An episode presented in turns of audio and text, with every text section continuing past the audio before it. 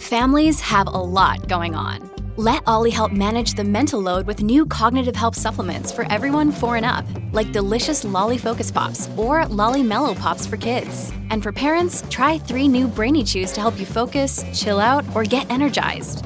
Find these cognitive health buddies for the whole fam at olly.com. That's O L L Y.com. These statements have not been evaluated by the Food and Drug Administration. This product is not intended to diagnose, treat, cure, or prevent any disease.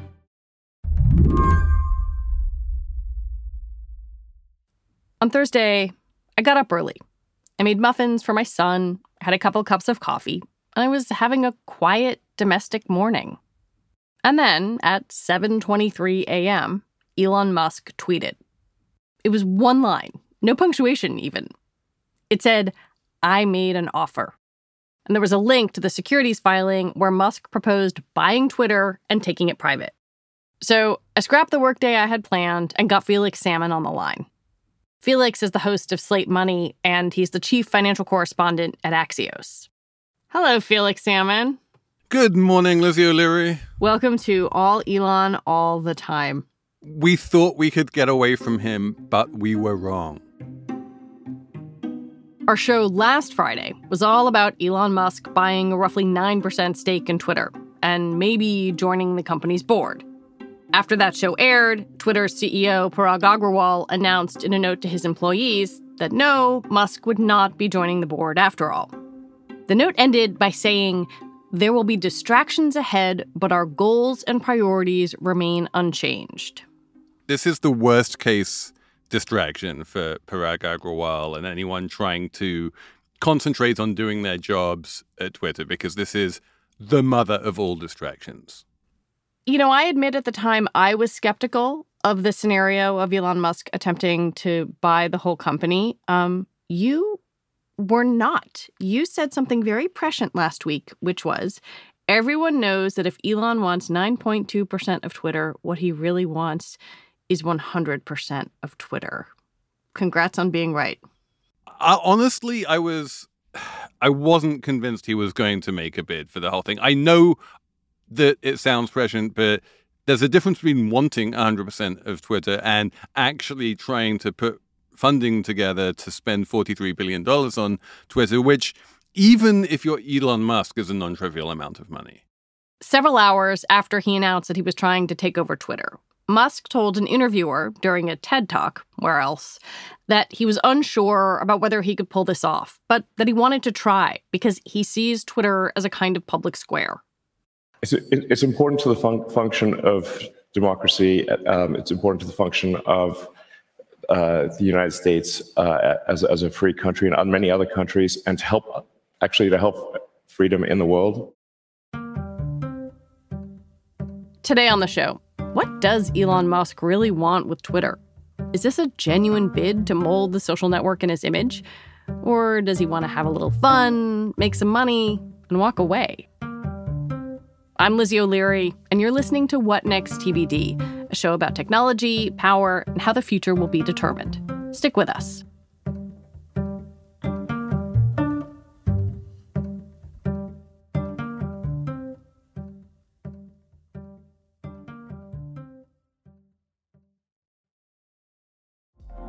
Apple Card is the perfect cashback rewards credit card. You earn up to 3% daily cash on every purchase every day. That's 3% on your favorite products at Apple, 2% on all other Apple Card with Apple Pay purchases, and 1% on anything you buy with your titanium Apple Card or virtual card number. Visit apple.co slash card calculator to see how much you can earn. Apple Card issued by Goldman Sachs Bank, USA, Salt Lake City branch. Subject to credit approval. Terms apply. I wanted Felix to set the table for us a little bit, especially for people who have not been following Elon Musk's every tweet. How did we get from last week to here? Okay, that's relatively understood. Not simple, but it's understood. First, Elon buys a large chunk of Twitter stock, makes an SEC filing saying he has no strategic goals whatsoever. He's just a passive investor. Then, very shortly thereafter, he changes his mind saying, Well, there is a strategic goal, and actually, I'd like to join the board. Jack Dorsey, the co-founder, says, "I've been trying to get him on the board for ages." Parag Agrawal, the CEO, says it's going to be great having Elon on the board. But then, as part of the process of getting him on the board, literally the day he was meant to join the board, he sends them a letter saying, "Eh, never mind. I don't want to join the board after all." I think he persuaded himself that being on the board would not be enough. And what he hmm. really needed to do was own the company. So he said, no, because according to the board agreement, he couldn't make a bid if he was on the board. So he decided not to join the board. And this is the other shoe dropping. Why does Elon Musk want to buy Twitter? Am I allowed to say billionaire whimsy? I think you can say that, yeah. When you're a billionaire, the world doesn't work the same way that it does with everyone else. He has 200 and some billion dollars. Why not? It's a toy. He gets to play with it. I want to read from his securities filings because I, I found this little part interesting. He says, I invested in Twitter as I believe in its potential to be the platform for free speech around the globe, and I believe free speech is a societal imperative for a functioning democracy. However, since making my investment, I now realize the company will neither thrive nor serve this societal imperative in its current form. Twitter needs to be transformed as a private company. Help me unpack this a little bit. Do, do you do you believe this statement about free speech as he sees free speech? I believe that he believes it. I, I don't think he's being disingenuous here. He sees the way that Twitter has been approaching abuse on the platform and the way that it's beefing up moderation and the way that it's happier to suspend people and ban people as all being bad things. He knows that there were a lot of calls for him, Elon Musk, to be banned a few years ago. I was one of the people who was who were making those calls hmm. back when he was harassing a bunch of journalists, calling people pedophiles, that kind of thing. So he would love to see a much more laissez-faire Twitter. And he thinks, I think he might even be right in thinking this, that there's no way we're going to get a much more laissez faire Twitter so long as it's a public company with a broadly diverse board and so on and so, so forth. Musk outlined his vision of Twitter in broad strokes in his TED interview on Thursday. Uh, my, my strong intuitive sense is that uh, having a public platform that is maximally trusted um, and and, and, and, and broadly inclusive um, is extremely important to the future of civilization. He got a pretty sympathetic reception from the TED audience and from certain sections of the internet. Do you think, looking at the the reaction from people on the right, um, there was a lot of praise. Megyn Kelly, Nigel Farage, Dinesh D'Souza, they're all saying, Yay, congratulations. What, what do you think they see in in Elon Musk or or what he has said about Twitter that's making them so happy? I think reading between the lines, the big thing that they see is that if this is a freedom of speech network where anyone can say anything, then the first thing he does is he allows Trump back. Hmm. And they know that Trump is likely to be the Republican nominee and that he gets a huge amount of benefit from Twitter. And that if Trump is allowed back on Twitter, then that's going to help their electoral chances in 2024.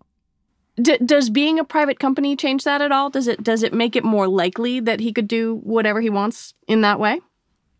It's I think the only way that he can do whatever he wants in that way. Owning 9.2% of Twitter certainly does not give him the ability to bring Trump back. Owning 100% of Twitter certainly does. So let's go through the steps that it would take let's rely on your longtime money expertise. He has made this offering to you know buy these outstanding shares. What happens? So now it's up to the board. The board has received an offer with extremely vague funding contingencies. You know when you're selling a house and you get all of these offers and some of them saying like i'm waiving a financing contingency and the other ones are saying i will buy the house but only if i can get a mortgage Elon's basically saying, I'm offering this, but only if I can get a mortgage. Hmm. He, he's not being at all clear where he expects to find this money. So it could all fall apart at that point. The board is going to want to see a credible financing package lined up. But assuming that he has a credible financing package lined up, which is a big assumption, then the board is going to say, do we think that $54.20 per share is a good price for the company? Is it? It was a lot higher than that as recently as October. And Elliott Associates is this activist investor who bought at about that level, and they're going to want to make a profit. But let's say that they say yes. If they say yes, then basically that's the deal done. The board says yes, Elon Musk raises the cash, and then everyone who has Twitter shares wakes up the following morning with no Twitter shares and with $54.20 per share in cash instead. And what happens to regular old users if that if that's the case? Do you think people turn away? Do they care? People care, but it's far from clear where they're going to turn to. I mean, they're not going to go to Truth Social. One of the reasons why Twitter has lasted as long as it has is because it's Twitter. There's no other alternative to it, really. Even though it's a small company, it's nowhere near, you know, the size of Facebook, anything like that. Well, it's a huge company. It's worth, according to Elon Musk, $43 billion. It has hundreds of millions of users around the world, and it has outside, yeah. and it punches above its weight in terms of public impact. The only way in which Twitter is a small company is if you're comparing it to Facebook. Like in any other context, it is. Enormous. I guess it's the punching above its weight part that I'm getting at because you're right. There is no other option. And yeah, it, trying to sort of orchestrate a mass exodus from Twitter would be practically impossible. There's a huge amount of lock in effect. But yeah, if Elon owns Twitter, he can, if he gets pissed off at a journalist, he can just ban that journalist. N- no recourse, you know? If he wanted like his own tweets to be in a bigger font, if he wanted everyone on Twitter to automatically be following Elon, like he could do any of that. Mark Cuban posited an, an interesting theory which of course he posted on Twitter, um, that if Elon sells, then some other company like Facebook or Google would would step in and try to buy Twitter. Um, that certainly seems like something the board might be more likely to go for. They they do have a fiduciary duty here, um, you know, vis-a-vis the the Elon offer. What do you think? I think there is zero chance mm. that Google or Facebook or any large tech company would ever be able to buy Twitter. There Ooh, is tell just me why. No, no way, given the Biden administration's antitrust stance and the general anti-tech opinions in Washington, no one is going to even try that one. It would obviously be a monopolistic, anti-competitive move, and there's just no way. When we come back, what could happen if the board says no way?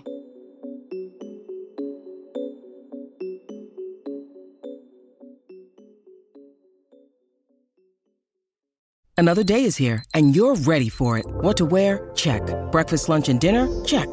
Planning for what's next and how to save for it? That's where Bank of America can help. For your financial to dos, Bank of America has experts ready to help get you closer to your goals. Get started at one of our local financial centers or 24-7 in our mobile banking app. Find a location near you at bankofamerica.com slash talk to us. What would you like the power to do? Mobile banking requires downloading the app and is only available for select devices. Message and data rates may apply. Bank of America and a member FDIC. This episode is brought to you by Progressive Insurance. Hey listeners, whether you love true crime or comedies, celebrity interviews, news, or even motivational speakers, you call the shots on what's in your podcast queue, right? And guess what? Now you can call the shots on your auto insurance too. Enter the Name Your Price tool from Progressive. The Name Your Price tool puts you in charge of your auto insurance by working just the way it sounds. You tell Progressive how much you want to pay for car insurance. Then they'll show you a variety of coverages that fit within your budget, giving you options. Now, that's something you'll want to press play on. It's easy to start a quote, and you'll be able to choose the best option for you fast. It's just one of the many ways you can save with Progressive Insurance. Quote today at progressive.com to try the Name Your Price tool for yourself and join over 28 million drivers who trust Progressive. Progressive Casualty Insurance Company and Affiliates. Price and coverage match limited by state law. Felix was right last week that Elon Musk wanted to buy Twitter. So I asked him to do some more predicting for me, lay out the likely scenarios as he sees them. So the first thing that happens is that the Twitter board rejects the offer. They say that it doesn't fully value Twitter, that, you know, a la JP Morgan, there is more upside from something, something, product, something. Then the ball is back in Elon's court. He can stick around with his 9.2%, he can sell his 9.2%, or he can raise his ostensibly best and final bid and try and sweeten it somehow. My guess is that probably he dumps his stock, makes $800 million profit on buying low, selling high, and walks away. Yeah, let's say this whole thing falls apart and, and he and he does walk away. Like, what's the upside for Elon there? Many hundreds of millions of dollars is the upside, assuming that he can sell roughly at the price that Twitter is trading at right now, which is a generous assumption. Maybe he can't, but realistically, he is going to be able to sell his stake at a price significantly higher than he bought it for. And so that's a nice short term capital gain for him. Is this all some elaborate pump and dump? I mean, maybe he, maybe it is. You know, he can do it with Dogecoin. Why not do it with Twitter? JP Morgan seems to agree with you, by the way. They, they said that the shares have significantly greater upside if management is able to execute on its plan to innovate on product, grow the user base 20%, and build out direct response advertising. Um, they don't they don't think this is going to be accepted by the board. And yet here we are talking about it. This is the thing about Elon Musk. It's really hard to tell if he is making serious corporate offers or doing billionaire whimsy. When you're Elon, I don't think there's a difference. You you you kind of don't know whether he's a superhero or a supervillain, right? And he kind of like switches back and forth between the two. One minute he's Iron Man, and next minute he's the Green Goblin. So we don't we don't he he seems to be in Goblin mode right now. Like he literally put out a tweet saying he was in Goblin mode, and I think we can take that at face value. What that means, we don't really know, but he's causing mischief and he loves doing that. Hmm. That seems not great. Like is it healthy for one man to have so much influence over over the markets and and the way we think about, you know, these great big companies? Deeply deeply unhealthy. Right now the most powerful billionaire in the world is probably Mark Zuckerberg because he controls Facebook, which is this, you know, the by far the largest social network in the world, and also owns Instagram and WhatsApp. But if Elon were to buy Twitter and had control of a social network which is basically responsible for having elected Trump the last time around, and if on top of that he also continues to control Tesla and SpaceX, then he would be giving Zuckerberg a run for his money. And he is much more prone to flexing his muscles mm. than Zuckerberg is. He likes going out on Twitter and just saying, hey, guess what? I have all this power. I can troll people. I can do things like make $43 billion offers for Twitter just because I, you know, I'm bored this morning. And it does seem hmm. wrong that there's no checks and balances there. There's no accountability there. He can just do whatever he likes. Felix Salmon, thank you very much. Thanks, Lizzie. Felix Salmon hosts Slate Money and is the chief financial correspondent at Axios. That is it for the show today. TBD is produced by Ethan Brooks. We're edited by Tori Bosch. Joanne Levine is the executive producer for What Next, and Alicia Montgomery is the executive producer for Slate Podcasts. TBD is part of the larger What Next family. It's also part of Future Tense, a partnership of Slate, Arizona State University, and New America. We will be back on Sunday with another episode. I'm Lizzie O'Leary. Thanks for listening.